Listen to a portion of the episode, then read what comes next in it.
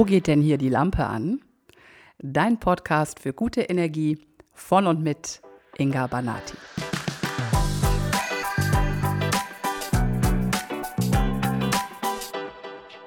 So, da sind wir wieder, Maddie, ne? Ja. Ja, Hallöchen, zurück. Auf in die zweite Runde. Wir haben beim ersten Mal schon so viel miteinander besprochen und wir haben noch so ein paar Punkte offen. Also, falls jemand jetzt die letzte Folge nicht gehört haben sollte, was ich mir natürlich überhaupt nicht vorstellen kann und was natürlich auch ein grandioser Fehler wäre, um mal eben bei der Grandiosität zu bleiben. Äh, mir gegenüber im Zoom sitzt Maddie. Maddie ist pathologische Narzisstin, befindet sich äh, auch in Therapie, ist eine sehr reflektierte, kluge Frau, sehr ehrlich, sehr mutig, die uns hier Rede und Antwort steht aus ihrer Welt. Und jetzt haben wir schon ganz viel gesabbelt in der letzten Folge und jetzt haben wir aber noch ein paar Themen auf dem Zettel. Ähm, Melly, ich würde gerne mit dir mal über das Wort toxisch reden. Also, mhm. wenn ich jetzt so mal den, die Mainstream-Meinung nehme, dann bist du ja hochtoxisch. Ne? Also das, mhm. die, die, die, die, die Toxik in Person, ja. Äh, und also ein sogenannter toxischer Mensch. Kannst du mal sagen, wie das so aus deiner Sicht ist? Also, wer ist, was ist jetzt eigentlich toxisch und siehst du das eigentlich auch so? Und können wir damit, können wir da auch mal drüber reden? Kannst du mir mal deine Meinung dazu sagen? Ja, können wir gerne drüber reden. Also ich finde toxisch mal schwierig. Also grundsätzlich ist es ja eigentlich übersetzt so giftig. Also mhm. toxisch, äh, mhm. irgendwie Gift zu sich nehmen oder dergleichen. Und da wäre jetzt die Frage, welche Verhaltensweisen sind einfach so giftig, dass der andere, was weiß ich, zum Beispiel seinen Selbstwert verliert oder äh, sich sehr schlecht fühlt oder vielleicht auch sogar äh, traumatisiert ist nach einer Beziehung oder äh, depressiv dergleichen. Also ich nutze gerne die Begriffe destruktiv oder den Begriff mhm. destruktiv, weil das hat noch so ein bisschen, also es heißt ja auch zerstörerisch, mhm. äh, hat vielleicht noch was ein bisschen abgeschwächteres als dieses komplett vergiftet werden. Mhm. Ähm, ja, ich halte viele Verhaltensweisen von pathologischen äh, Narzissten de definitiv für destruktiv und äh, toxisch, weil dieses Wertgefälle da ist. Das ist ein großes Thema. Machtgefälle ist da. Äh, den anderen klein halten, klein machen ist ein großes Thema. Ja. Ähm, die Grenzen überschreiten oder überhaupt gar keine Grenzen einhalten, wenn sie auch gar nicht da sind, zum Beispiel. Mhm. Ähm, ja, bis hin zu den Menschen auch so zu manipulieren, dass er sich gar nicht mehr wehren kann, zum Beispiel. Mhm. Ja, weil diese Beziehungen sind ja oft, das ist ja meistens ein schleichender Prozess. Mhm. Ja. Das fängt ja äh, langsam an, oder wir auch in der letzten Folge ja über Love-Bombing und sowas gesprochen haben. Das, das fängt erst ganz toll an. Mhm. Dann ist so diese Begeisterung für diesen Menschen da und dann schwächt das irgendwie ab. Aber die Person, die andere Person will das ja immer noch haben, will diese Love-Bombing-Phase zurück. Die kommt ja meistens auch nicht zurück, mhm. obwohl man kann auch mehrere Love-Bombing-Phasen haben. Ähm, und dann fängt sie an, sich anzupassen, zu gucken, wie äh, muss ich jetzt agieren, damit der Partner so und so agiert. Mhm. Und das ist für mich der Punkt, wo es toxisch wird. Ja. Diese Anpassung, dieses Beginnen von, äh, ja, von Anpassung. Ja. Das ist ja aber gewünscht, ne? Also du möchtest das mhm. auch, dass der Mensch sich also bis zu einem gewissen Grad schon irgendwie nach dir richtet. Mhm. Äh, dabei darf er aber nicht so völlig bedürftig werden. Eigentlich mhm. kann man gar nicht gewinnen, oder? Genau, ja, ist, das ist tatsächlich so. Es ist sehr, sehr abstrus und teilweise auch widersprüchlich. Einerseits äh, soll er sich anpassen, er soll nicht eigenständig sein, er soll nicht äh, seinen eigenen Kopf haben oder seine eigenen Grenzen.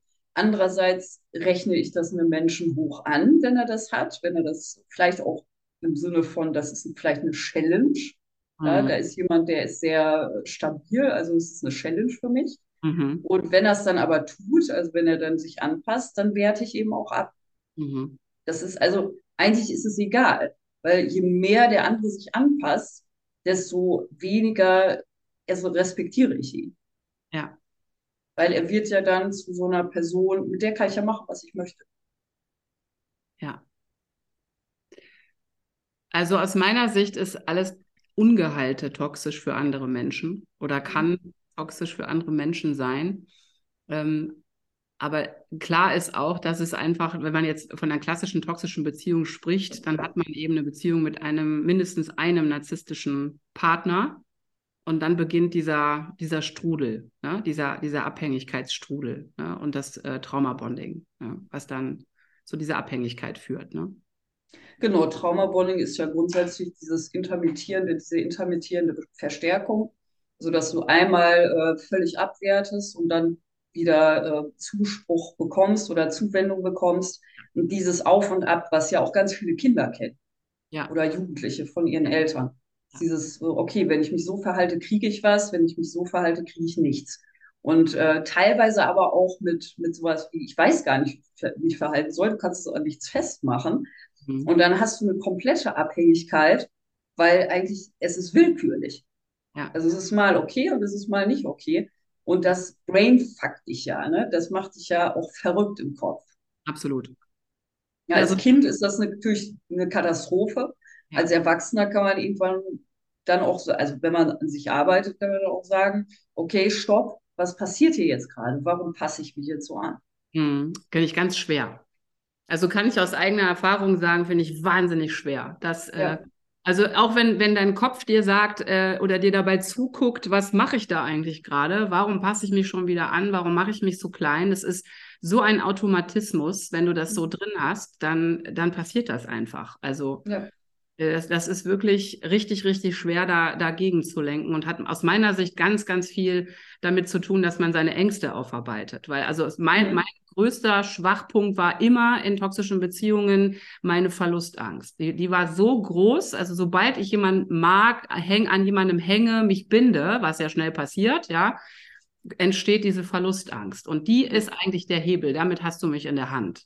Mhm. So, wenn du dich dann entfernst, dann, dann, dann kickt die so rein, dass ich nicht in der Lage bin, mich anders zu verhalten. Also ich habe das immer ähm, die Nadel in den Arm, selber in den Arm hauen genannt. Ne? Also mhm. geht ja auch immer wieder zurück. Ne? Also immer und immer wieder haut man sich die Nadel selber rein, weil man es nicht hinbekommt, mit sich alleine zu bleiben, bei sich mhm. zu bleiben, sondern unbedingt wieder bei dem anderen sein muss, mhm. will. Ja, ja okay. Ähm, ich würde mit dir gerne mal über das Thema retten wollen sprechen.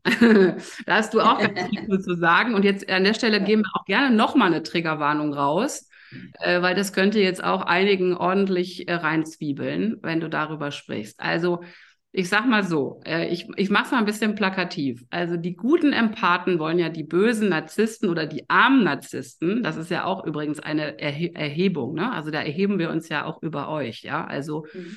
ähm, wollen wir ja retten. Ne? Weil du hast ja, du bist ja der arme Mensch mit dem Trauma. Und äh, wir wollen ja jetzt ganz viel Liebe da reinbringen, damit du am besten heilst und gesund wirst. Und dann können wir auch endlich eine glückliche Beziehung führen. Das ist ja so ganz oft darunter. Ne? Kannst du mal ein paar, äh, ich weiß, du wirst ein paar deutliche Worte dafür finden und finde die bitte auch. ja, Sehr heilsam an der Stelle. Ja, kannst du mal was dazu sagen, bitte? Ja, also das ist, das ist das, was mir auch immer wieder präsentiert wird. Äh, ich habe alles reingegeben in die Beziehung, ich habe mich aufgegeben und der andere hat nicht gesehen, dass er krank ist und er muss in Therapie und so weiter. Ja. Also erstmal fängt es ja damit an, sieht der andere tatsächlich, dass eine Problemstellung da ist.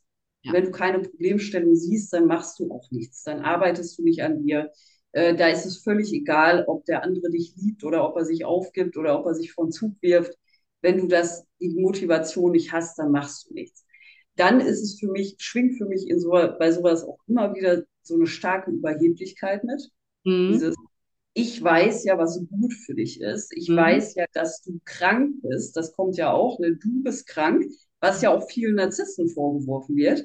Narzissten sagen, äh, der andere ist krank, aber die, ich sag's jetzt mal, die Empathen sagen ja auch, der ist ja, krank. Gleiche. Ja, natürlich. Genau, es ist, aus einer anderen Perspektive, vielleicht emotionaler, vielleicht nicht so offensichtlich oder so, dass sie es nicht richtig sehen. Oder das Schlimmste ist ja dieses, ich meine es nur gut.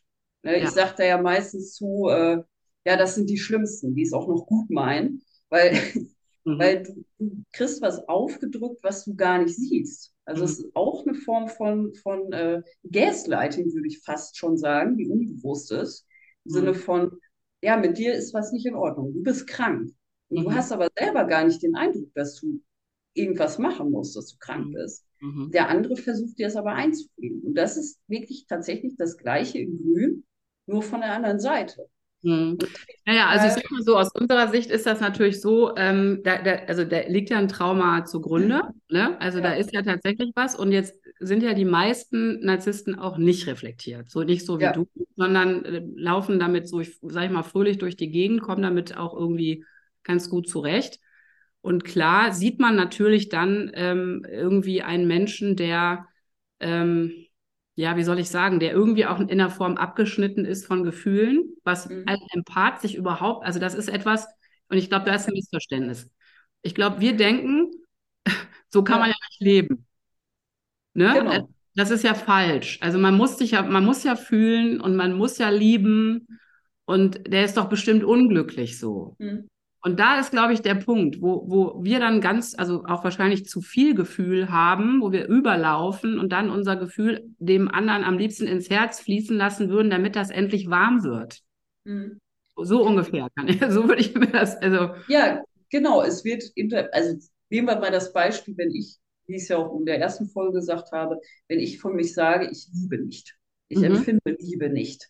Mhm. Dann gibt es, habe ich ganz viele Personen kennengelernt, die dann zu mir gesagt haben, das tut mir leid für dich. Äh, ich hoffe, dass du das irgendwann empfindest. Ja. Und ich sitze da und ich sage, ich weiß nicht, was du meinst. Ich denke, das ist ein, äh, du meinst es gut oder äh, du denkst, das wäre irgendwie vorteilhaft oder sowas, aber für mich, ich empfinde da nichts bei.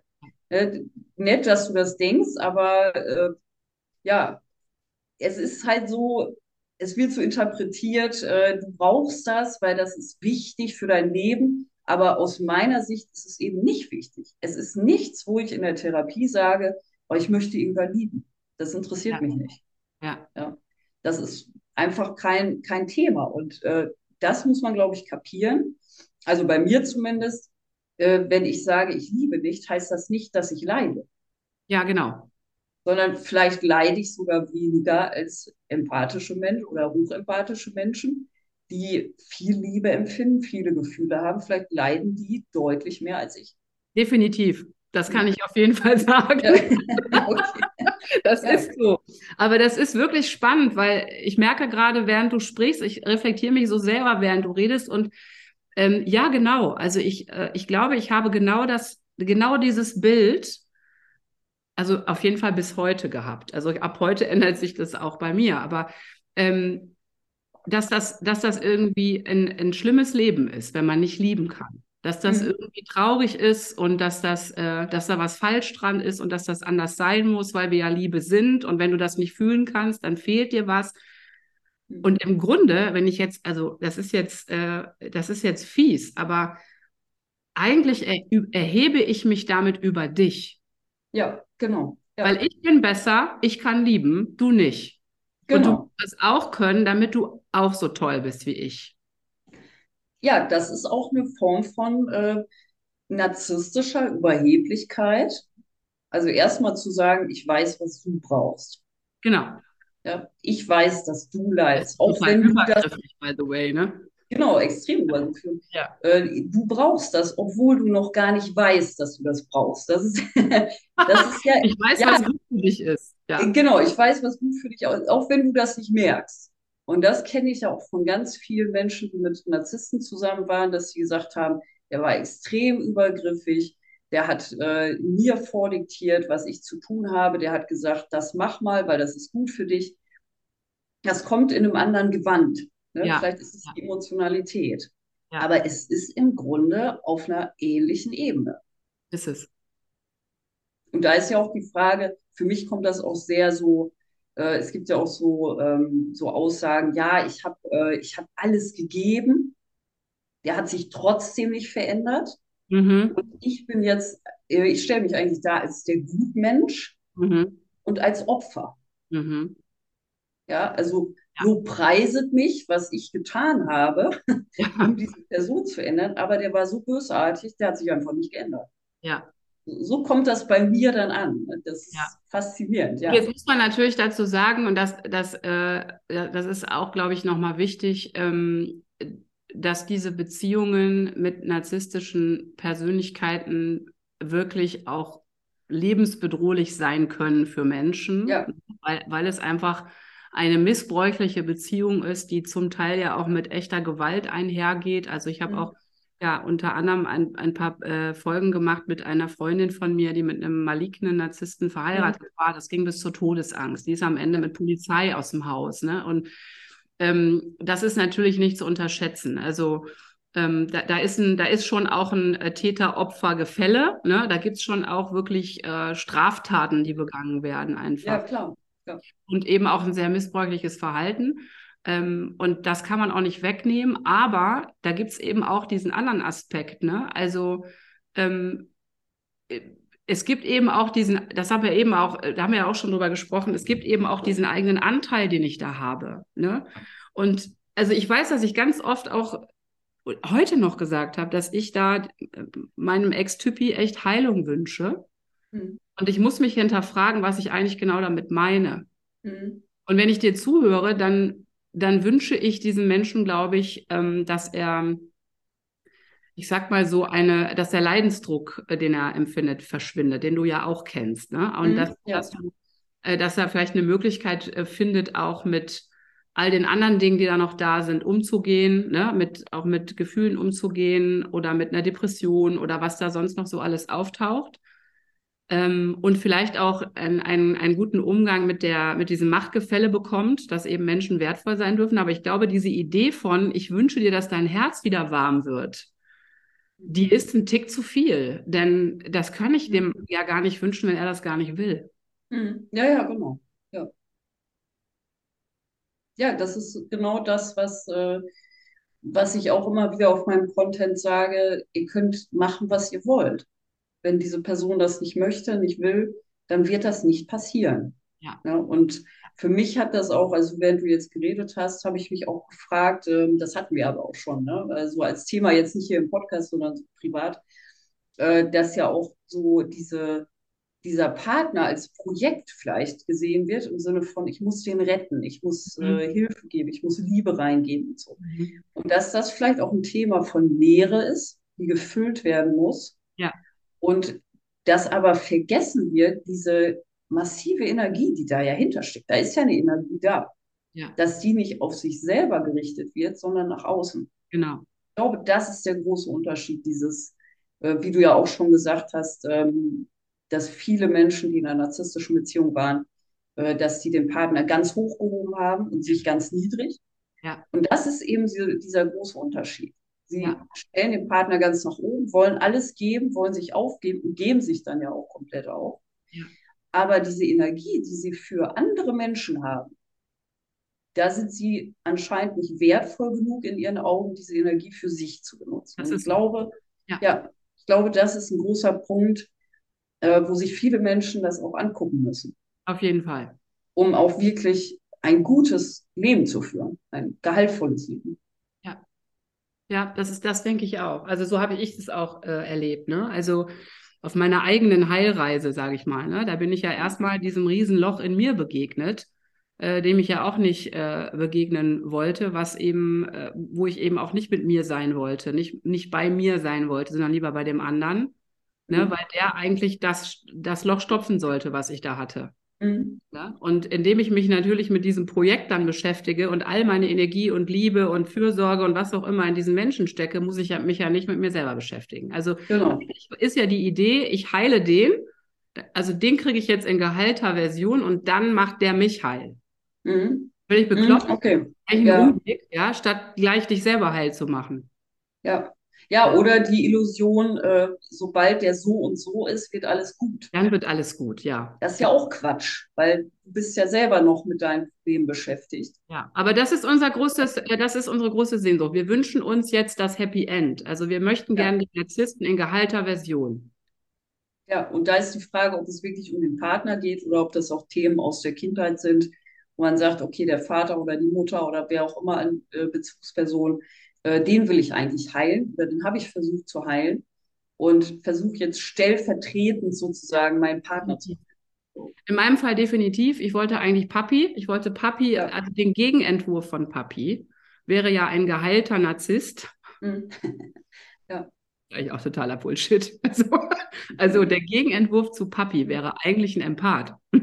so. Ja. Aber ähm, da ich ja Papi will, möchte ich gerne den gehaltenen Narzissten. Wahrscheinlich gehe ich unbewusst davon aus, dass das dann ein Empath wäre. Mhm. weiß nicht, ob da sowas drunter liegt. Und ich habe also Zeit meines Lebens immer Stellvertreter dafür gefunden, die, wenn, wenn ich den, wenn das jetzt geklappt hätte, also der hätte sich jetzt gedreht, ne? So, der hätte jetzt, der, der wäre jetzt in die Heilung gegangen, so und das wäre jetzt schön geworden, dann wäre ja das endlich erlöst. Hm. Dann hätte ich ja Papi glücklich gemacht. Das war ja mein Auftrag als, äh, als kleines Kind, ne? als Mädchen. Und da wäre die Frage, ob das wirklich so gewesen wäre oder ob du dann weitergezogen wärst und hättest dann den nächsten Versuch zu halten. ja, wahrscheinlich. das so als Lebensprojekt. Das alle Narzissten zu mir. Ja. ja, genau. Und das ist ganz interessant, weil äh, jetzt, wo ich ja wirklich heile und, und mich, ich habe mich jetzt ein ganzes Jahr um diese Wunde gekümmert. Sehr mhm. liebevoll und habe mich wirklich gut genährt und versorgt. Jetzt springe ich wirklich auf andere Männer an. Also jetzt mhm. ist es nicht mehr der narzisstische Typ, der mich reizt, gar nicht mehr. Der stößt mich, also ich, treffe noch auf den, ne, der mag mich ja auch gerne, aber dann stößt er mich sehr schnell ab, weil ich merke, ich werde traurig. Oh, okay. Weil der so kalt ist. Mhm. Ja, so, und dann erinnert mich das an meine Kindheit und dann werde ich traurig. Jetzt mag ich die Warmherzigen. Das ist ganz interessant, denn da merke ich, oh, da ha, das ist aber schön. Also das ist mhm. auch wirklich ein Zeichen, dass da was passiert ist. Ne? Mhm. Ja. Ähm, ich würde gerne mal mit dir darüber sprechen, was du da so treibst. Also du bist ja auf TikTok ähm, sichtbar sozusagen, also mit, dein, mit deinem Content. Du sprichst über all die Dinge und du gehst quasi damit raus. Das ist ja erstmal was, was sowieso schon mal wirklich besonders ist, weil das machen ja nicht viele. Also überhaupt ja schon mal in Therapie zu gehen, machen nicht viele, sich selber zu reflektieren, machen nicht so viele und dann auch noch öffentlich darüber zu reden, schon mal gar nicht. Ja. Magst du uns mal ein bisschen deine Welt ähm, schildern? Was begegnet dir denn da so? Ich kann mir vorstellen, also eine ganze Menge wahrscheinlich.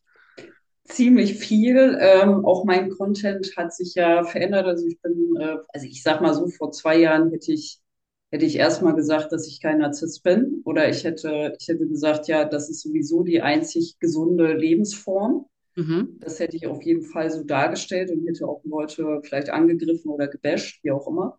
Also es hat sich ja auch nochmal komplett geändert. Ähm, und ja, ich erlebe da sehr, sehr viele Menschen, äh, sehr unterschiedliche Sichtweisen, Angriffe etc. Überrascht äh, bin ich, dass tatsächlich, was die Kommentare angeht, über 90 Prozent positiv sind. Mhm. Ich äh, sagen, finde ich super, danke für deine Offenheit, danke für deine Ehrlichkeit, du hast mir geholfen. Mhm. Ähm, oder auch sowas wie, da musste ich jetzt drüber nachdenken. Aber selbst solche Kommentare wie, ja, ich sehe das nicht so, ich sehe das so und so, ich gehe ja mit Leuten auch in, in Kommunikation. Das mhm. ist ja nicht so, dass ich sage, ganz, ganz typisches Beispiel, ich war mal in äh, einem anderen Live, da war eine Person, mit der habe ich mich in diesem Chat relativ, also wir sind aneinander geraten, sagen wir es mal so, weil die Person immer gesagt hat, ja, Narzissten sind das, Narzissten sind das. Also das sind Monster, die machen alle kaputt, die sind manipulativ, die machen alles extra. Das sind ja jetzt diese Vorurteile. Mhm. Und äh, ich habe die Person dann angeschrieben und wir haben dann hin und her geschrieben. Sie fand mich ätzend, ich fand sie ätzend. ja, und irgendwann ist sie dann auf meinem Content äh, aufgetaucht und jetzt ist sie eine Followerin und sie kommt regelmäßig in meine Lives und sagt, äh, ich finde das super, was du machst. Mhm. Weil ja, wir sind beide offen gewesen. Mhm. Ja, wir waren erst so, ja, du nervst mich, weil da ist schon wieder sowas. Mhm. Ähm, der hat wieder seine Vorurteile. Ich habe da was zu gesagt. Dann wurde gesagt, ja, ist ja klar, dass du das als Narzisst so siehst. Also es, die Fronten waren verhärtet. Und das finde ich dann super, wenn man in Kommunikation geht und sich das so umgestaltet.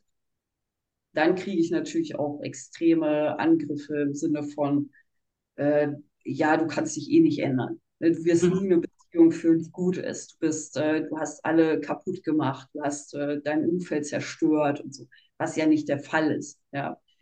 Ähm, und es gibt Leute, die ich natürlich auch blockiere, mhm. weil sie extrem abwertend sind. Und es gibt Leute, die mich dann auch gerne anzeigen wollen, weil ich sie blockiert habe, zum Beispiel. Was? Okay, wusste ja, ich noch nicht, dass man anzeigen kann, weil man blockiert wird. ja, es hat nicht so die rechtliche Grundlage. Ja, nee. Ich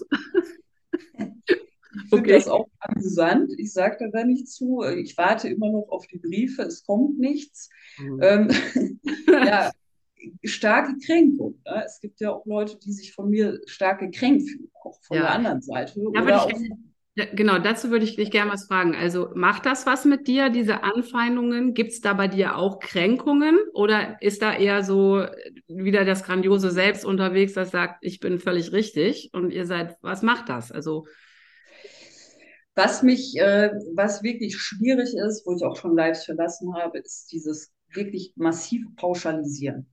Mhm. Also Narzissten sind Punkt, Punkt, Punkt. Genau, ja. Immer. Das ist so, wo, oder diese Fragen werden mir auch gestellt. Warum macht mein Narzisst das oder warum machen Narzissten das? Und ich muss immer sagen, das weiß ich nicht. Ich kann dir sagen, warum ich das so mache.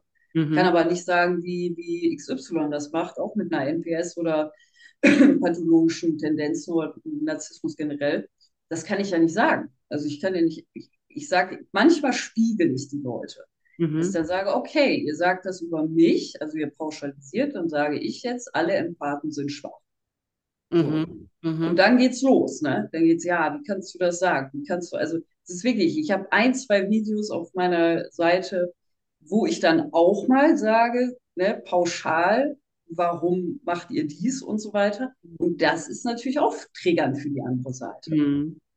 Ja, also ja, schon, es gibt natürlich schon so ein paar Gemeinsamkeiten. Ne? Also auch du hast es auch gerade so in diesen destruktiven Verhaltensweisen geschildert oder auch diese Art von, sag ich mal, Manipulationstechniken, um Menschen dahin zu bringen, was sie tun, was du willst, sozusagen. Da sind ja schon Narzissten sich sehr ähnlich oder teilweise auch erschreckend ähnlich. Ne? Also äh, ja, auch ja, ja. Chats äh, übereinander liegt, dann ist man manchmal sehr erschrocken, weil die wirklich, äh, also ich weiß nicht, wie viele TikTok-Videos ich gesehen habe, wo ich dachte, das ist mein Ex. Mhm. Ja. so Chatverläufe, wo ich denke, kennt ihr den? Also das, nein, natürlich nicht, aber die sind sich sehr, sehr schon sehr ähnlich. Aber ich verstehe, was du meinst und kann mir auch vorstellen, dass ich, also das ist ja auch eine Abwertung in dem Moment, wenn, wenn mhm. du genauso bist wie alle anderen. Mhm. Ja, es ist vor allen Dingen ja, es ist festgesetzt. Ich kann nichts mehr dazu sagen eigentlich, weil das ist festgesetzt. Du bist Schublade so. auf, Maddie rein, fertig, ne? Genau, du bist mhm. so und fertig, ne? Ich diskutiere nicht mit dir und alles, was du dagegen sagst, ist nur Teil deiner Krankheit. Ja. Ja, okay. Ja, herzlichen Glückwunsch.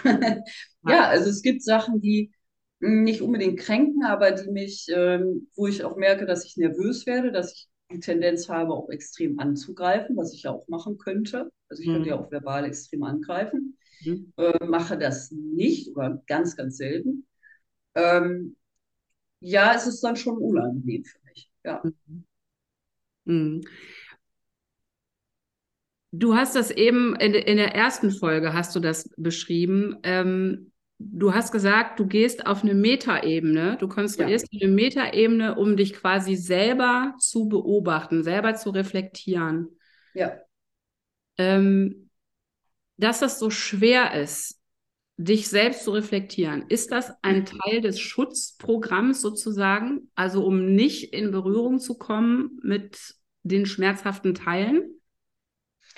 ich habe ein Video gestitcht auf TikTok mit einem äh, englischsprachigen diagnostizierten Narzissten, mhm. der das erklärt, warum Narzissten. Habe ich gesehen. Fünf, ja. äh, fünf Gefühle, die du nicht. Genau, nicht Scham, äh, Selbsthass, Selbstabwehr, alles mögliche. Lehre war auch noch mit dabei, ja. genau. Äh, das hat er so aufgelistet. Mm, ich für mich selber habe mich da so in der Form nicht extrem wiedergefunden. Ich Mhm. habe das anders definiert. Also für mich ist, ich kenne Selbstreflexion, seitdem ich denken kann. Also ich reflektiere mich selber, mhm. aber nicht in der Hinsicht, dass ich sage, ich habe da was falsch gemacht ähm, oder ich habe einen Fehler gemacht. Sondern mhm. für mich war das, okay, ich habe mich jetzt reflektiert oder ich habe die Situation reflektiert. Ja. Ich habe jetzt XY nicht erreicht. Wie agiere ich jetzt, dass ich XY erreiche? Wow, also, also du reflektierst dich, um besser zu werden. Genau, eine Selbstoptimierung mhm. in Zielerreichung sozusagen. Mhm. Deswegen habe ich immer gesagt, ich bin selbstreflektiert. Mhm. Weil ich sagen kann, okay, äh, da hat eine Geste gefehlt oder da hat ein Wort gefehlt oder da hat ein Lächeln gefehlt. Was, was. also im Grunde, im Grunde ist es eine, eine Optimierung der Manipulation. Ähm, ja, es war stark kalkuliert. Ich weiß nicht, ob es wirklich unter Narzissmus fällt oder auch schon wieder unter Dissozialität. Das weiß ich nicht, kann ich nicht genau sagen. Aber das ist das, was ich auch definitiv gemacht habe. Und ähm, daher sage ich, ich bin selbst reflektiert. Mhm. Und seit einigen Jahren aber auch in der Hinsicht, dass ich sage, okay, äh, habe ich vielleicht einen Anteil an dieser Situation? Mhm. Habe ich den schlecht behandelt? Habe ich das vielleicht doch nicht richtig gemacht? Und der so? Teil ist sehr schwer, oder? Der Teil ist extrem schwer, weil als erstes ist ja, okay, äh, du hast ein Problem, du hast einen Konflikt, also der andere hat einen Konflikt mit dir und ich sage dann, äh, okay, was ist dein Problem? Nicht, was ist unser Problem oder was ist, lass uns drüber reden, sondern es wird sofort gesagt, okay, ja, schilder doch, was du für Probleme hast. Mhm. Also suggeriert, du bist das Problem, nicht ich. Ja, das kennen wir ja also auch unter dem, also ein Aspekt des Gaslightings, die Schuldumkehr, ne? Du, du bist das. Also du bist, ja. ich, ich habe nichts, du bist das Ding, ne? Ähm, ja. Dieses ähm, sich eingestehen, also wenn das, wenn das jetzt dazu kommt, also ich sage jetzt mal, du, du reflektierst dich und du äh, äh, machst das und, und stellst fest, so ich habe ich hab wirklich ein für ich grandioses Wesen habe tatsächlich einen Fehler gemacht. Ja, ihr, ja. ihr seht jetzt nicht grinsen, aber ich sehe das. Ja, ja und ähm, ja. das ist schwer, oder? Also ist das, was, was ist dann mit deinem grandiosen Selbst? Kann das dann trotzdem noch bestehen bleiben oder kriegt das eine echte Kitsche oder was passiert da? Nein, also es ist nicht so, dass das dann kippt oder sowas. Das nicht. Das, das ist es nicht. Es ist eher so, ja, es mag sein, dass ich da einen Fehler gemacht habe, aber du hast gar nicht die Position, mir das hier äh, mitzuteilen. Okay. Das ist dann, kann ich auch sehr sachlich streng werden, sage ich mal. Mhm. mhm. Und ähm, es kann sein, dass ich dann die Kommunikation abbreche oder gar nicht darauf reagiere oder das auch teilweise beruflich dann ins Lächerliche ziehe, dass ich dann sage, ja, das habe ich extra gemacht, weil sonst wäre ich einfach zu perfekt und das könntet ihr nicht ertragen mhm. diese, ja, diese Differenz. und dann ist grundsätzlich die Thematik schon fast wieder erledigt. Mhm. Oder dass ich einfach maskenmäßig sage, ja, ich weiß, ich habe da einen Fehler gemacht, aber insgeheim denke, äh, okay, du hast aber die, die und die und die Fehler gemacht. Mhm. Was auch dann natürlich aufkommen kann. Jemand kommt zu mir, sagt, okay, da ist was, du hast da so und so reagiert, das finde ich nicht in Ordnung dass ich dann wie so einen Katalog ab, äh, abrede, dass ich dann sage, okay, äh, letzte Woche, vorletzte Woche, vor vorletzte Woche hast du das und das gemacht. Äh, wie kannst du jetzt kommen und mir irgendwas vorwerfen? Okay, also, ja. Ähm, jetzt bist du aber in Therapie. Es ist, ein, es ist irgendwie ein Angriff. Ne? Es ist so ein, mhm. es ist ein Angriff irgendwie. Mhm. Ja. Mhm. Und ähm, jetzt bist du in Therapie und, und, und begegnest da ja durchaus dann auch, ich sag mal, Aspekten deiner Persönlichkeit, wo du merkst, äh, das ist, der ist eben doch destruktiv. Das ist jetzt eben ja. doch nicht so ganz grandios, sondern es ist vielleicht auch ein bisschen uncool irgendwie, wie ich da so zum Teil agiere. Ne? Ja. Ähm, kannst du das dann für dich nehmen? So, also kann, kannst du das dann reflektieren und das auch ändern? Oder wie, mhm. was machst du dann damit, wenn du so einem Punkt begegnest? Mhm. Das ist ähm, meistens schilder ich das relativ sachlich oder kalt. Ja. So dass ich dann zum Beispiel sage, ja, ich, äh, ich manipuliere, ich habe da bewusst manipuliert, ich habe dort das und das Gefühl aktiviert, um das und das zu erreichen. Und das ist sehr rational kalt. Also da so analytisch. Genau. Und äh, mhm. äh, dass ich dann meinem Therapeuten auch sage, ja, ich weiß, das ist grundsätzlich nicht in Ordnung. Damit kann man eben keine Ebene aufbauen zu anderen Menschen. Und dann habe ich ja diese Metaebene erschaffen. Genau. Vor einiger Zeit. Ja. Dass ich dann, das ist sozusagen wie so ein Über-Ich. Ja. Äh, mein Therapeut hat gesagt, das ist wie so ein Über-Ich, ja. Äh, was anscheinend bei mir nicht so ausgeprägt ist. Mhm. Und also zumindest nicht auf meine Person. Nach außen habe ich ja hohe Ansprüche, auch mhm. moralisch. Mhm. Ne? Ihr seid unmoralisch oder ihr müsst euch so und so verhalten. Mhm. Das heißt noch lange nicht, dass ich mich auch so verhalten muss. Weil bei mir ist es ja anders, bei mir ist es legitim. Mhm. Und da kann ich auf jeden Fall äh, rational, auf rationaler Ebene, auf dieser rationalen Metaebene, dann sagen, okay, äh, ich will das grundsätzlich verändern und verhalte mich dann vielleicht nicht mehr so. Mhm. Das ist möglich. Ob ich dann das so denke, mhm. dass ich dann vielleicht noch so denke oder so fühle, das ist was anderes. Aber ich kann mich zumindest, kann mein Verhalten zumindest ändern. Mhm. total spannend, dir zuzuhören, weil ähm, du eine, eine völlig andere Herangehensweise beschreibst, als ich das aus meiner Welt kenne. Also wenn ich einen Fehler mache und ich habe, sagen wir mal, jemand anderen verletzt oder ne, in irgendeiner mhm. Weise, und das Feedback bekomme ich, dann tut mir das körperlich weh. Mhm. Ja? Und dann bedauere ich das sehr, weil ich das ja nicht möchte. Ich möchte ja den Menschen nicht verletzen. So, da habe ich richtig ein Problem mit. Und, ähm, und dann tut mir das wirklich weh. Und dann ist auch voll klar, wenn ich durch diesen Schmerz durch bin, es löst wirklich Schmerz aus, ne? dass ich, wenn ich durch den Schmerz durch bin, das Verhalten auch total ändere, weil ich den anderen halt voll sehe. So. Mhm. Bei dir ist das ganz anders. Also das ist sehr kognitiv, ne? analytisch, ähm, auch, ich glaube, auch anstrengender, weil du diese Metaebene erstmal auch brauchst, um da überhaupt das betrachten zu können. Mhm. Und der andere ist eigentlich gar nicht, der ist eigentlich gar nicht da. Also ich höre, zum Beispiel, ich, also ich, wenn ich dir so zuhöre, ich krieg, ich krieg mit, dass du gar nicht damit beschäftigt bist, was bei, vielleicht bei dem anderen passiert ist. Also da kann dann auch vielleicht ein Mensch zusammenbrechen. Ne? Mhm. Das, das, das toucht dich aber gar nicht. Also du bist bei, mit dir beschäftigt und damit beschäftigt, mal zu gucken, ja, okay, war jetzt nicht so gut vielleicht, so jetzt analysiere ich das mal. Ne? Ja. Und das ist, glaube ich, der Punkt, den wir als so grausam empfinden, so kalt empfinden bei Narzissten. Ähm, wir wünschen uns dann so ein Mitgefühl, ne? so ein, dass du mal bei mir bist, weil du hast mir ja gerade wehgetan. Und das kannst du aber nicht. Mhm. Ja, und das äh, ist, glaube ich, auch ein Punkt. Also dieses, ja, es wird grausam wahrgenommen, aber für mich ist diese, in Anführungsstrichen, Grausamkeit gerechtfertigt. Ja weil der, die Person hat mir irgendwas angetan, irgendeine Kleinigkeit, sie weiß vielleicht gar nicht, worum es geht, mhm. sondern das hat mich irgendwie angetriggert, äh, berührt oder wie auch immer und irgendwas Traumatisches vielleicht und dann schlage ich zurück. Mhm. Ja, und dann denkt die Person, boah, was ist hier passiert? Mhm. Äh, wie grausam du bist, ne? Und eigentlich ja, warum ist sie jetzt so kalt, so grausam? Mhm. Für mich ist es legitim, für mich ist es gerechtfertigt. Mhm. Auch wenn es nur eine Kleinigkeit ist und ich dann mit einer Atombombe zurückschlage. Mhm. Ja. Mhm. Spannend, ja. Also mhm. Kränkung und narzisstische Wut ist auch ein Thema, ne? Kränkung ist immer ein Thema, auf jeden Fall. Äh, ich kenne keinen Narzissten, bei dem Kränkung kein Thema ist. Mhm. Gehe ich nicht. Äh, narzisstische Wut, ja, kann hochkommen, aber ich habe auch was sehr Kalkuliertes in mir. Das mhm. gibt es also es ist möglich, narzisstische Wut auch oder generell Wut, die hochkommt, ähm, so zu kanalisieren oder so mit mir selber auszumachen, weil auch das nach außen zu bringen wäre Schwäche.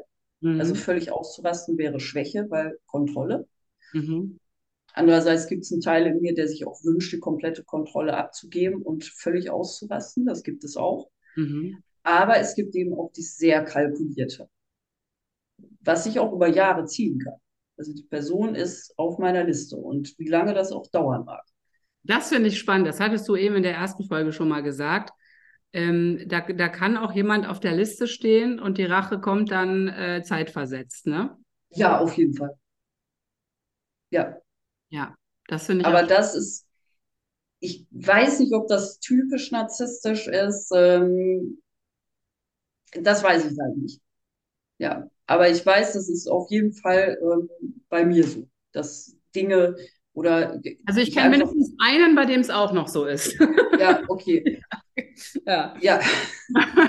ja, und das ist, das ist echt gefährlich, weil du, du kannst, du, teilweise weißt du ja gar nicht, was los ist. Ja. Du weißt gar nicht, dass du auf irgendeiner Liste stehst. Ja, genau. Ja. Wodurch kann ich dich denn kränken? Wo, wie passiert denn Kränkung, die dann auch dazu führt, dass ich auf so einer Liste lande? Abwertendes Verhalten, auf jeden Fall. Was ist das denn für dich? Das müsstest du nochmal erklären, weil ich glaube, das ist was mhm. anderes als für mich.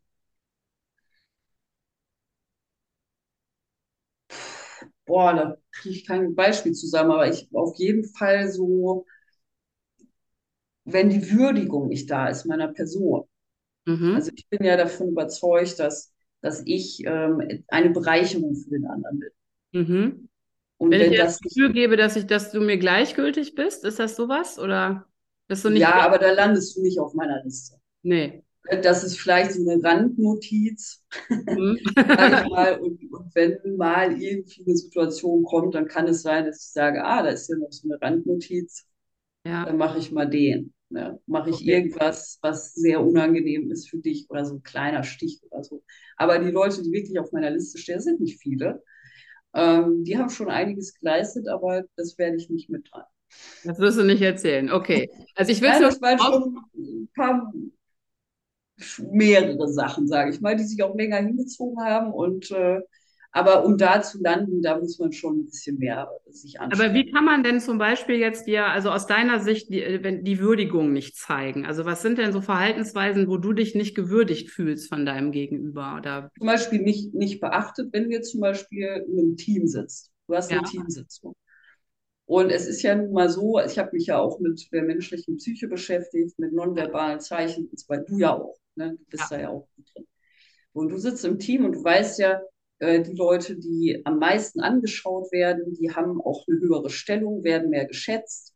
Mhm. Die, die mehr Redezeit haben, werden mehr geschätzt und so weiter.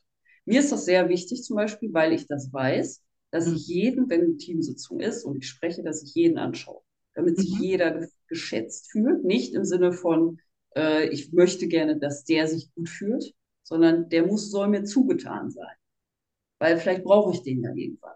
Mhm. Äh, der soll ja, also das Team soll mich ja mögen, soll mich ja schützen. Oder wenn irgendwas mal ist, dass die dann sagen, nee, Medi kann das nicht. Oder irgendwas in der Form. Also es ist eine Langzeitkalkulation, sage ich mal. Mhm. Und wenn ich dann merke, da ist jemand, der vielleicht sehr viel Raum einnimmt, mich nicht beachtet in dieser Runde, mhm. das ist für mich eine Kränkung. Okay. Weil ich ja, ich weiß ja, was diese nonverbale Sprache bedeutet du achtest mich nicht. ja. Das heißt, eigentlich muss ich wirklich aufpassen, ne? Weil ich muss, ich muss wirklich aufpassen. Äh, es kann passieren, dass ich aus, keine Ahnung, persönlichen Befindlichkeiten irgendwie dich gerade nicht würdige oder es zumindest bei mhm. dir so rüberkommt und ich kriege das noch nicht mal mit und ich meine es vielleicht noch nicht mal böse, ja. aber es kommt bei dir so an und dann kann das sein, dass ich einfach nur, weil ich bin, wie ich bin, auf deiner Liste lande. Also du land, wirst nicht auf meiner Liste landen, weil wie gesagt, die Leute, die da drauf äh, stehen, die haben viel, viel mehr gemacht. Also das ist jetzt ein ganz kleines Kränkungsbeispiel gewesen. Ja. Ähm, also da landet man nicht auf meiner Liste. Wie gesagt, da sind nur ganz, ganz wenige drauf. Aber es ist auf jeden Fall was, was ich weiter beobachte. Mhm. Und es kann auch sein, dass ich dann. Wie wird es dann schlimmer? Was muss ich dann noch machen, damit das. du willst es wissen. ja, klar. Du willst es unbedingt wissen. Ja. Äh, es hat alles mit Abwertung zu tun. Abwertung, die auch verbal sein kann. Mhm. Also, wirklich deutlich gemacht wird, äh, ich, äh, ich, ich werte dich ab als Menschen oder du bist nichts wert oder du hast keine Bedeutung oder vielleicht auch mit, mit direkten persönlichen Angriff. Mhm. Also eigentlich eine Aufforderung zum, zum Krieg. Also wenn, und das ist schon, also das sind auch Abwertungen, wo andere sagen würden, das sind Abwertungen. Ja, okay. Ja. ja.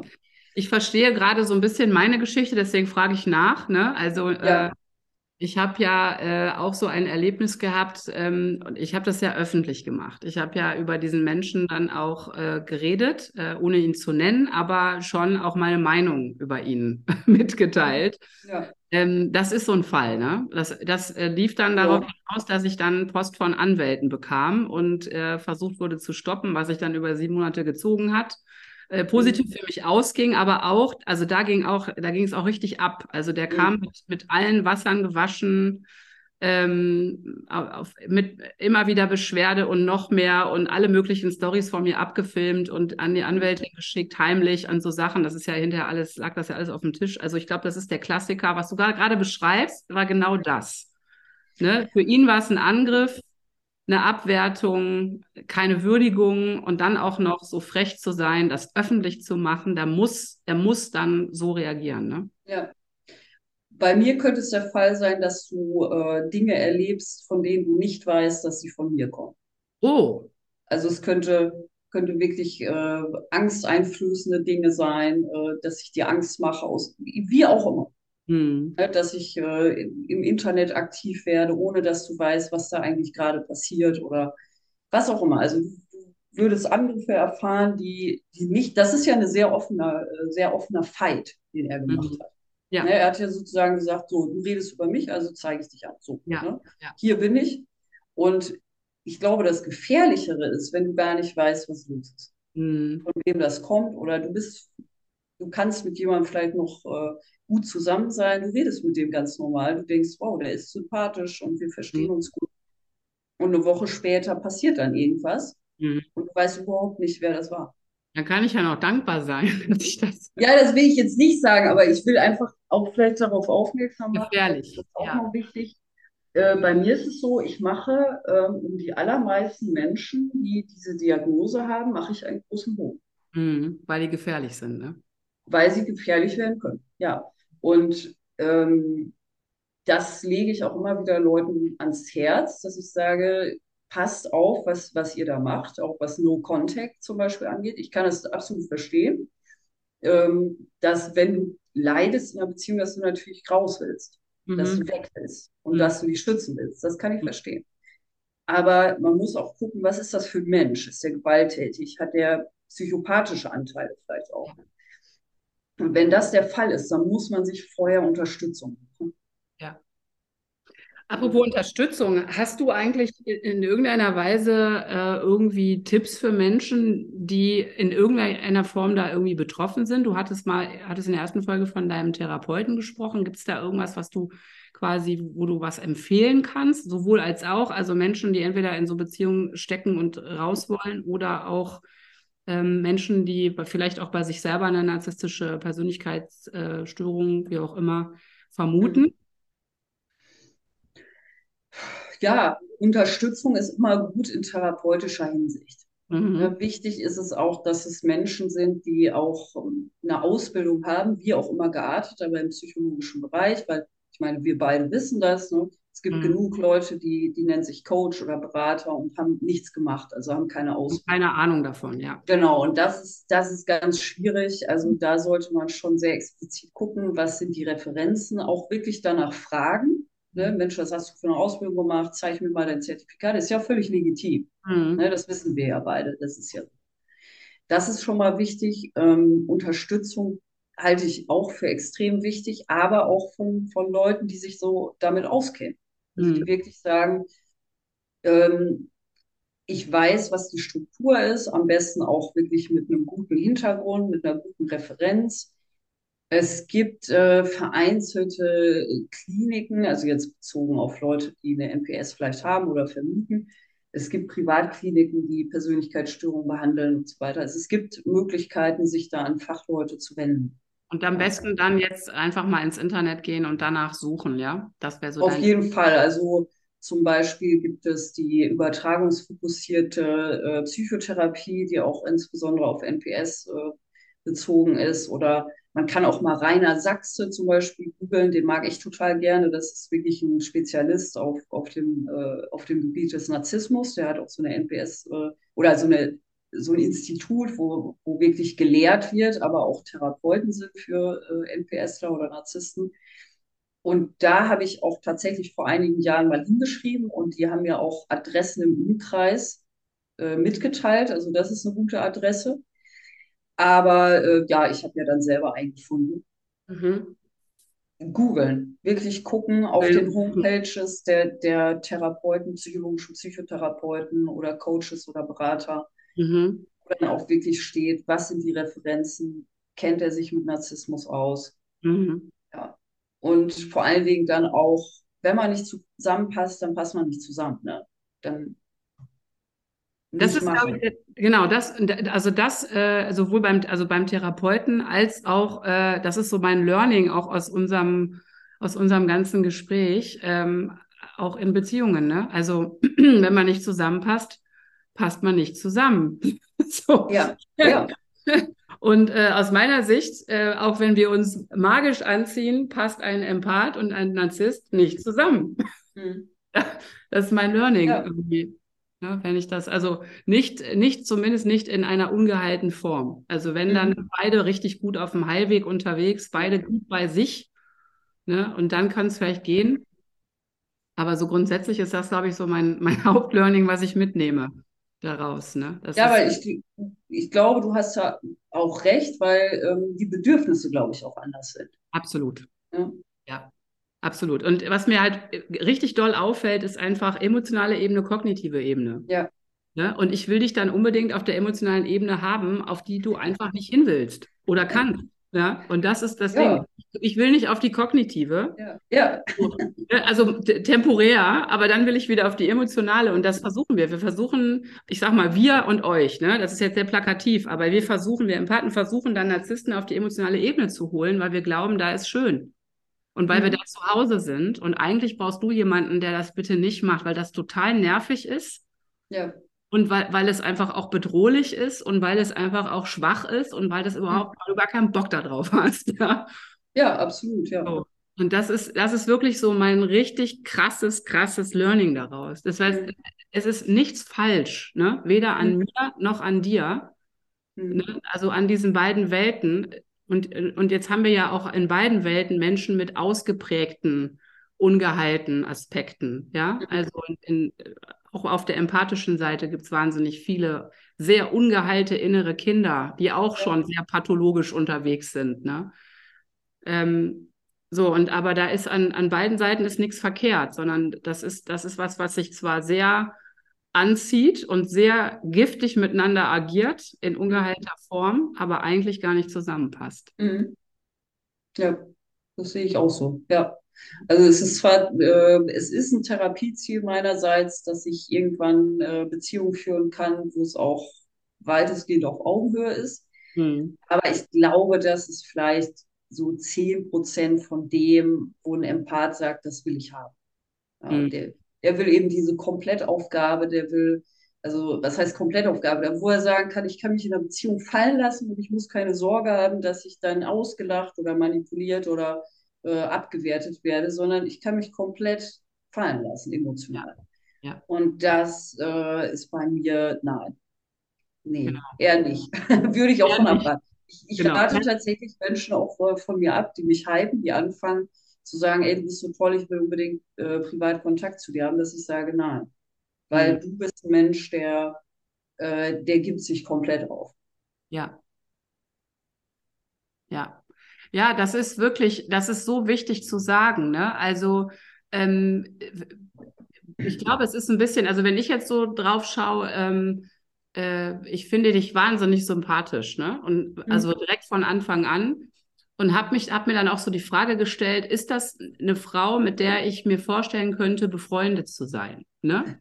Und ich glaube, in der Freundschaft ist es nochmal was anderes, weil da ist, da, da verhalte ich mich anders, da bin ich auch mehr bei mir, da ist auch mehr Reibung möglich, da ist auch mehr Abgrenzung, das ist einfach weiter weg, sag ich mal. Mhm. Ne? Also so. Ähm, aber wenn ich, also ich bin ja jetzt eh kein Mann, aber wenn ich jetzt ein Mann wäre, wär, ich wäre kein Partner. Ich, und mhm. wenn du jetzt ein Mann wärst, du wärst vom Typ einfach, ich weiß, in der Beziehung, in der Liebesbeziehung bin ich definitiv jemand, und auch wenn ich jetzt voll bei mir bin und mich super finde und gut alleine sein kann, genau wie du sagst, ne? Also deine Idee ist es, auf Augenhöhe eine Beziehung zu führen. Ich auch, ich habe dieselbe Idee, ich möchte auch auf Augenhöhe eine Beziehung führen.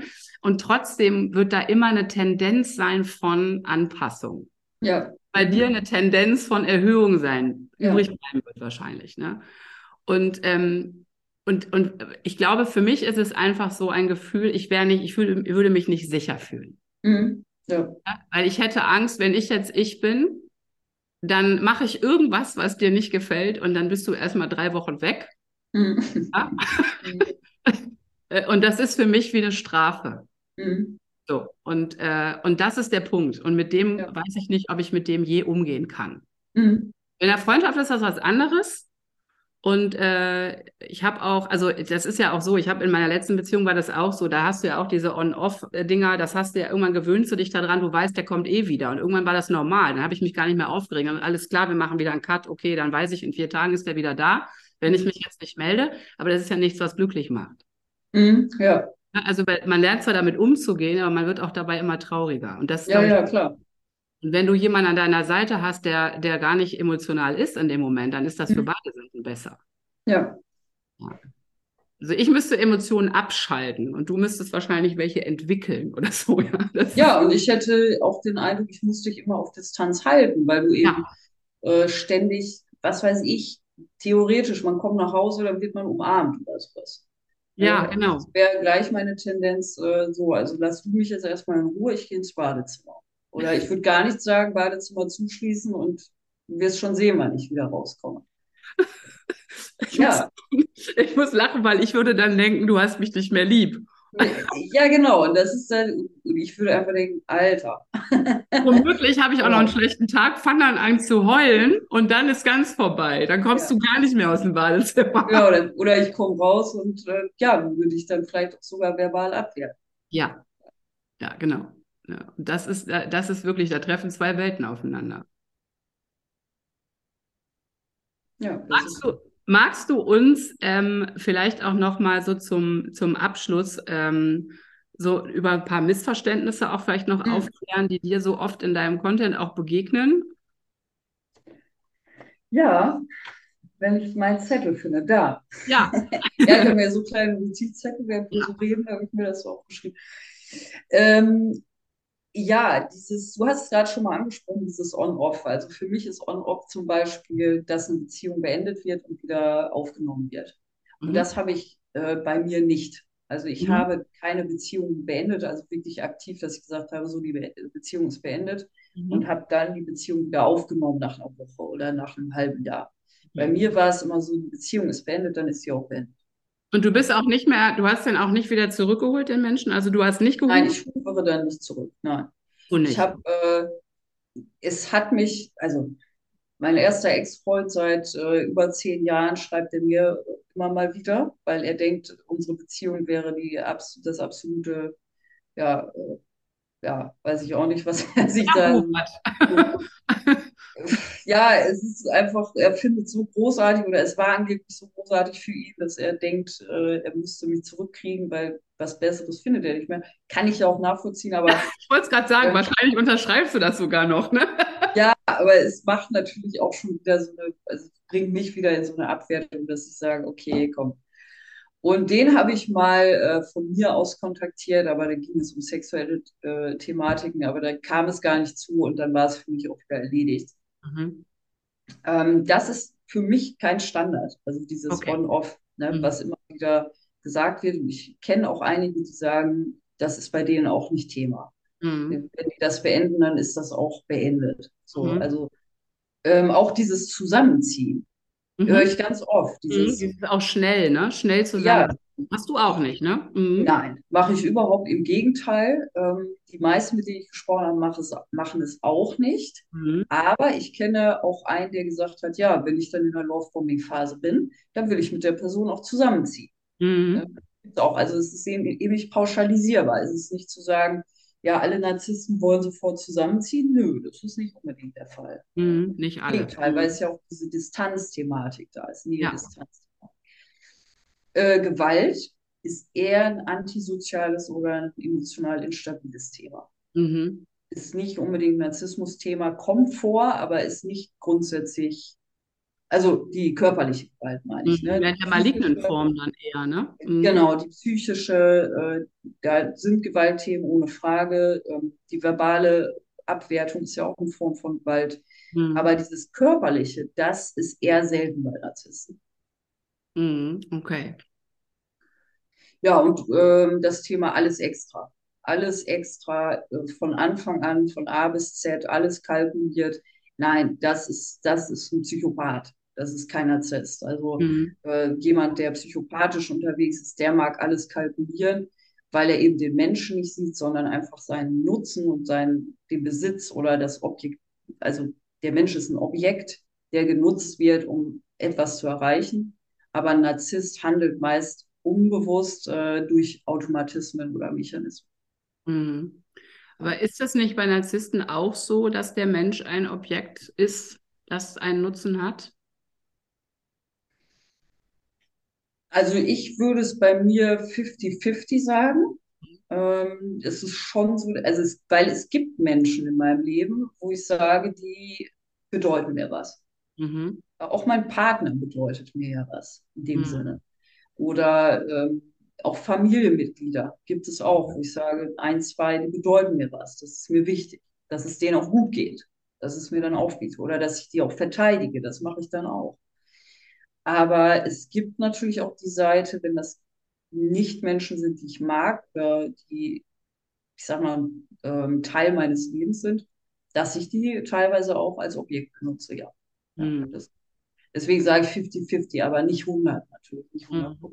du hast ja. eben ähm, was von Alleinstellungsmerkmalen gesagt. Also die mhm. Menschen, die dir was bedeuten, die haben auch ein Alleinstellungsmerkmal. Ja. Was kann denn sowas sein? Was ist denn sowas ein Alleinstellungsmerkmal zum Beispiel? Ähm, das kann zum Beispiel sowas sein wie beruflich sehr, sehr erfolgreich äh, mhm. in Kombination mit, was weiß ich, finanzieller Unabhängigkeit oder hoher Attraktivität.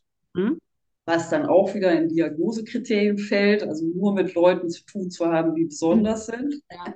Das ist ja auch so ein Diagnosekriterium. Ähm, die, oder auch, was, was ich an Männern auch äh, spannend finde, wenn der Mann äh, ganz selten eine Frau attraktiv findet. Das ist dann für mich eine Challenge. Mhm. Ich merke, an denen ist eigentlich nicht ranzukommen. Mhm. Es kann sein, wenn ich dann merke, okay, das klappt, dass ich dann sage, okay, Challenge äh, erledigt. Erledigt, langweilig. ja, vielleicht nicht langweilig, aber auf jeden Fall so, okay, abgehakt. Okay. Check, ne? So funktioniert. So. Mhm. es ist eine Herausforderung, es ist was Spannendes. Ne? Mhm.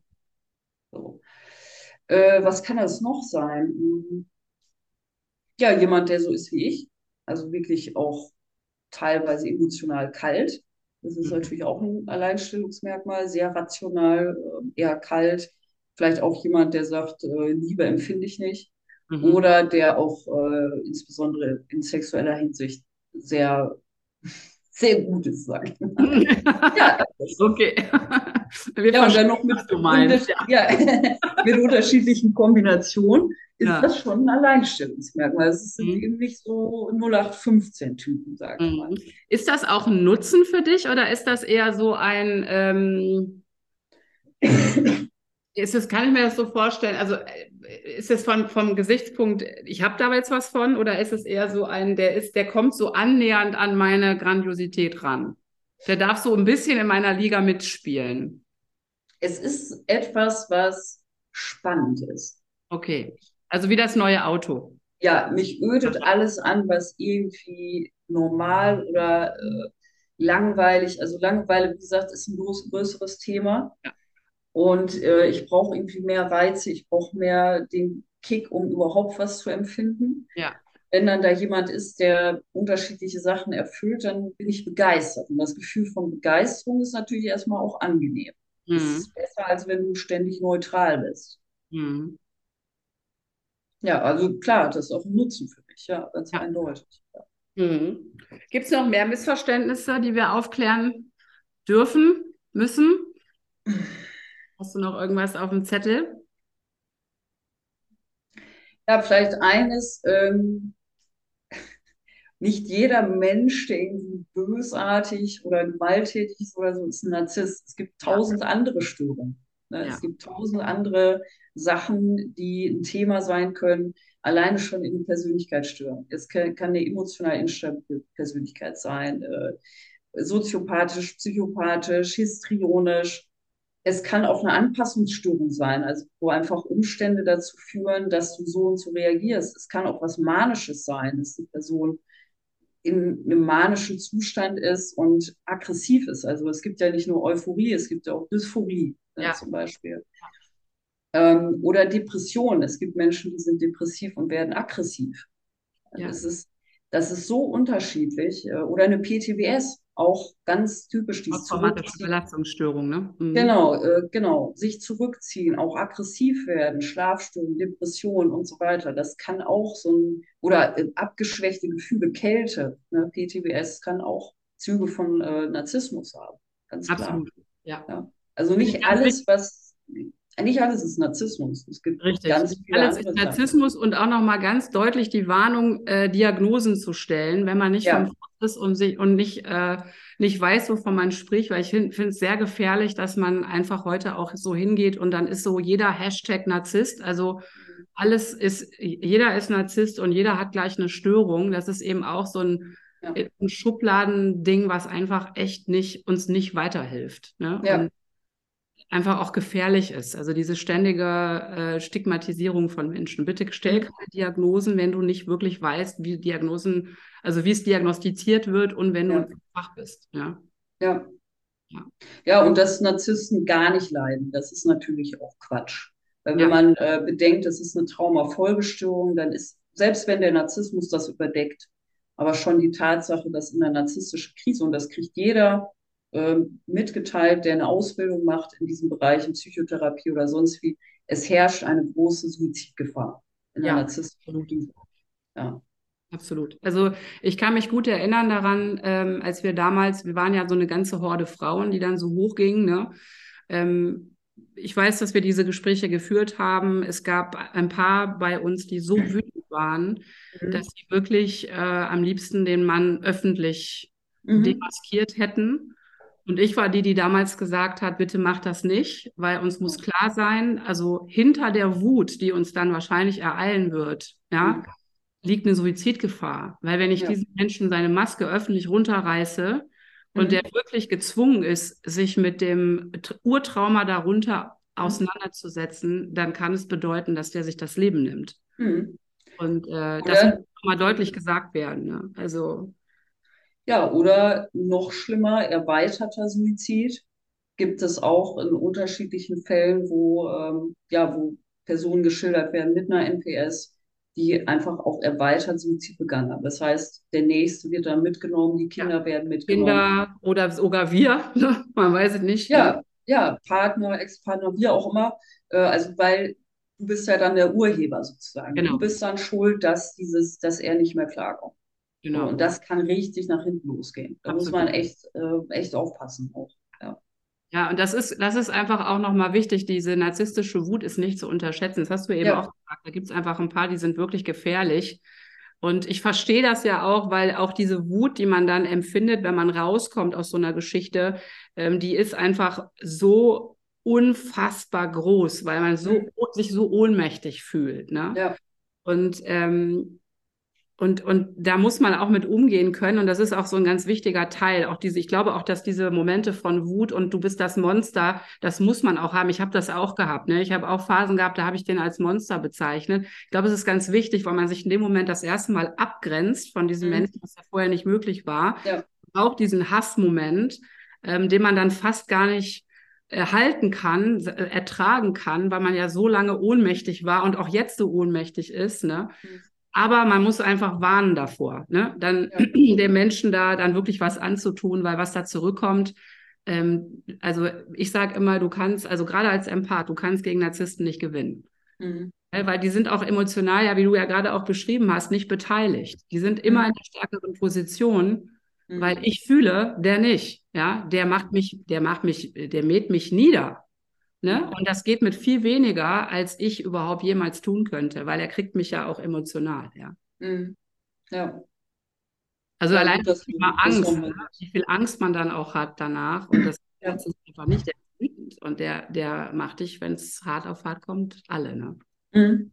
Ja. ja. Ja. Haben wir noch was? Gibt es noch was, was du gerne sagen möchtest, was dir noch wichtig ist? Zu erwähnen, eine Botschaft von draußen oder was auch immer? Oder hast du Fragen? ich weiß ja nicht. Gibt es da noch was? Nein, tatsächlich äh, nicht. Also ich finde, das haben wir sehr umfangreich äh, ja. abgerockt. Was ich mir vorstellen kann, dass so viele Fragen kommen oder so viel Interesse zu irgendwelchen Themen, dass wir einfach nochmal irgendwie zusammen äh, was machen und was hochladen. Also das kann ich mir vorstellen. Und das ist, ich bin da, jeder, der mich kennt, also Inga, du kennst mich ja auch so ein bisschen jetzt von TikTok und so. Ähm, jeder weiß, ich bin kommunikativ offen. Ja, also wenn man mich jetzt nicht abwertet und sagt, äh, ich hasse dich und bist das Letzte oder so, okay. Ne? Ich meine, kann man machen, auch damit äh, kann ich umgehen, aber dann gibt es da eben keine Kommunikationsebene. Ja, aber ich bin offen für Fragen, ich bin offen für Unterredung, also daher braucht da sich keiner äh, Sorgen machen oder so. Finde ich super. Das wäre nämlich meine Frage an dich gewesen, ob du Lust hättest, nochmal wiederzukommen. Ja, wenn, wenn Fragen offen sind oder wenn irgendwas kommt und äh, Themen wieder, auf jeden Fall, ja. ja. Ich kann mir nämlich gut vorstellen, dass ich äh, so ein paar Fragen sammle. Also ich glaube, da kommt eine ganze Menge. Mhm. Äh, und dass ich einfach ein paar Fragen zusammensammle und wenn wir die, wenn ich die zusammen habe, dann treffen wir uns nochmal wieder und gehen die mal miteinander durch. Ich glaube, das ist sehr, sehr hilfreich. Und äh, du kannst sicher sein, dass hier, also hier unter uns sowieso nicht, äh, irgendwie so eine Abwertung passiert. Deswegen habe ich das gemacht, weil mir mal wichtig, ja. zu zeigen, da ist auch ein wertvoller Mensch. Ne? Mhm. Da ist eben auch ein wertvoller Mensch mit Themen, ähm, weil genau das soll nicht passieren. Und ich ähm, mhm. habe da auch jetzt nochmal die herzliche Bitte an alle äh, Hörer und Hörerinnen und auch alle an, an all meine Follower und Followerinnen und Menschen, die mir lauschen. Ähm, ganz gleich, wo du gerade stehst und was du so gerade erlebst. Und vielleicht war das ein oder andere ein harter Triggermoment für dich. Möchte ich dich bitten, sowas nicht zu tun. Also keine Abwertung in, in Richtung Maddie, äh, keine Beleidigungen oder so, weil für diese, für diese Nummer hier, dafür brauchst du, wie man hier auf, in NRW sagt, Eier ne? sich da hinzusetzen und äh, über die Sachen zu sprechen, die zum, sag mal, zum Großteil dich auch bei sehr vielen Menschen unsympathisch machen, ja, oder die hart rüberkommen. Und ich finde, genau da an der Stelle braucht es Wertschätzung dafür. Aber wie ich meine Leute kenne, die, äh, die werden das feiern.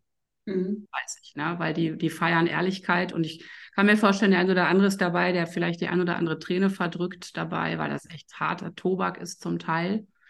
Aber ich glaube nicht, dass jemand dabei ist, der dich äh, angeht oder mhm. der dich in irgendeiner Weise abwertet. Glaube ich nicht. Ich spreche jetzt einfach mal für die. Und wenn, wenn sie es tun, sag mir Bescheid. Ja, also wie gesagt, ich kann damit umgehen. Das ist ja auch nichts ja, aber ich aber, das nicht. Äh, genau, aber danke für deine äh, Worte. Ja, ja.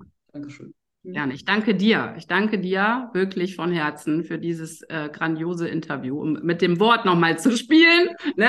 Das grandiose ja. Interview mit einer grandiosen Persönlichkeit tatsächlich. ja. Mhm. Das hat mir wirklich viel Freude gemacht. Mir hast du ganz, ganz viele Kronleuchter angemacht, ganz viel auch nochmal erklärt. Und ähm, ja, es war ein, es war ein Fest. Ich danke Sehr dir. Gerne. Sehr. Ja. Dann sagen wir jetzt ähm, Goodbye, ne? Oder? Genau. Macht's gut. Mach, machst du es auch gut. Tschüss da draußen. Danke. Bis bald. Danke, Maddie. Tschüss. Tschüss. Wenn dir diese Folge hier gefallen hat, dann speicher sie dir doch. Wenn du mehr davon willst, dann folge mir auf Spotify. Und ich freue mich auch über deine 5-Sterne-Bewertung auf iTunes oder wenn du das hier mit deinen Freunden und Liebsten teilst. Lass uns noch mehr gute Energie in diese Welt bringen. Bis bald, deine Inga.